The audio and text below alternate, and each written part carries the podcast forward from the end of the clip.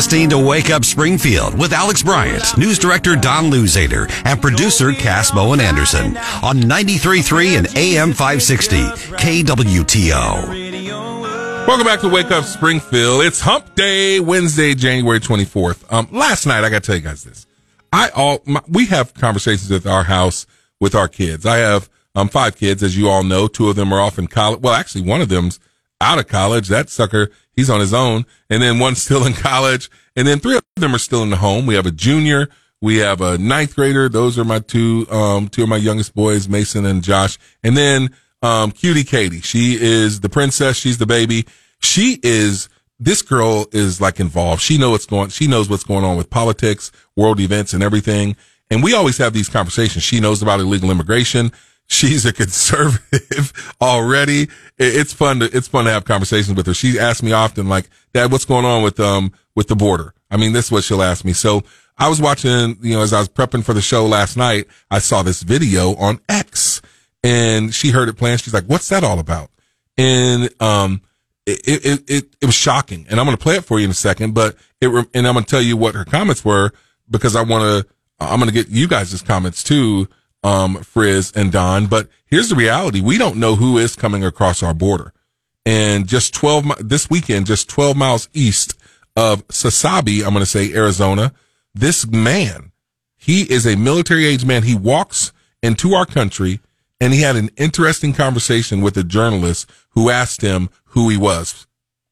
Way, you are smart enough, you will know who I am. But you are really not smart enough to know who I am. But soon you're gonna know who I am.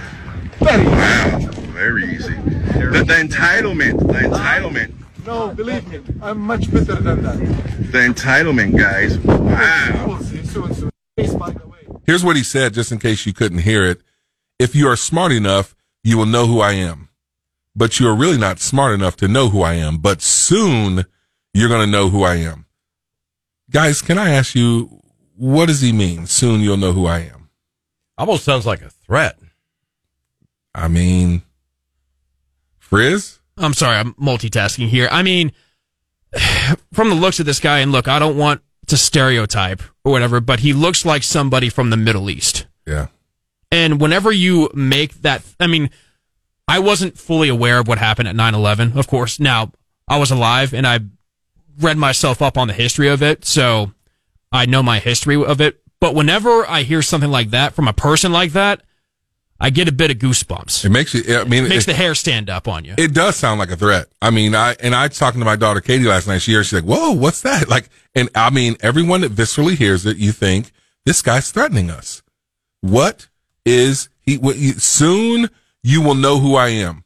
You know, and again, we can't. I can't tell you where this accent's from but it's not from South America. That's for sure. It's not, this is not a South American worker who's coming over here because he's looking for work. Uh, the journal, and I dug a little bit. The journalist gave more info. Um, and so this guy came in, he had a conversation with a couple of them and you can see it in the video. You can check it out on X if you want to. Just Google. Soon you'll know who I am. Um, but he's at least one of the migrants in the small group identified himself as an African migrant from Morocco. Now again, I don't know the guy, and you know, I'm not trying to stereotype, but he looks Middle Eastern, okay? And, um, and so that's the deal there. So I did a little research and then the migrant walked away. Now also, I, and I got to give you this. So my, my buddy Shad, he was sending me stuff from, um, like this. I was asleep, Shad, when you're texting me because the brother's got to get up early. But uh, apparently some more people did some research and his name is Mavsum Samadov and he was, um, just released from 12 years of prison for terrorism. Now, that's what my buddy Shad says. I don't know for sure. You know, you know, but Shad's been on here before. He usually does his research. He's usually pretty credible. But soon you will know who I am. That is, that's daunting. That is, that's alarming. I mean, these are the people who President Biden are allowing. No, no, no, no, no, no. These are the people that President Biden are bringing into our country.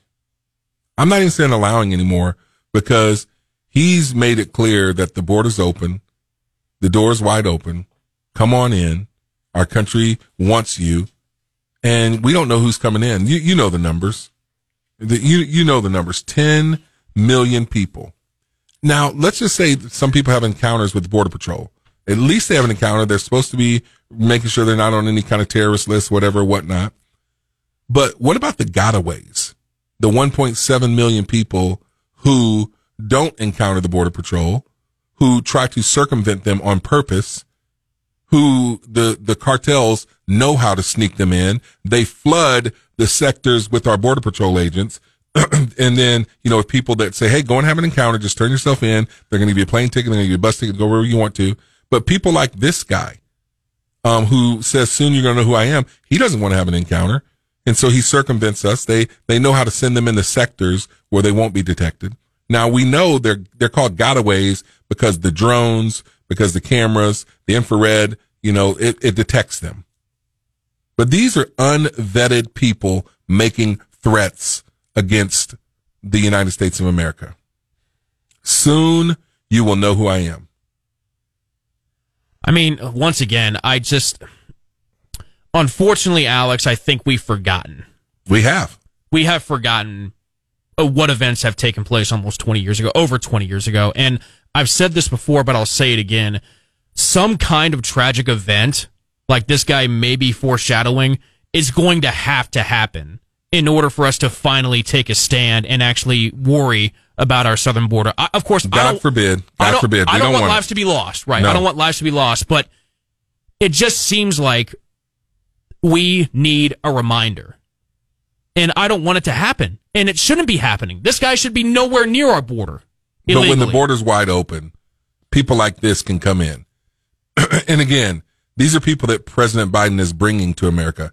Uh, you know, I hope that a p- reporter, someone asks the White House today about this because this is daunting. This is scary.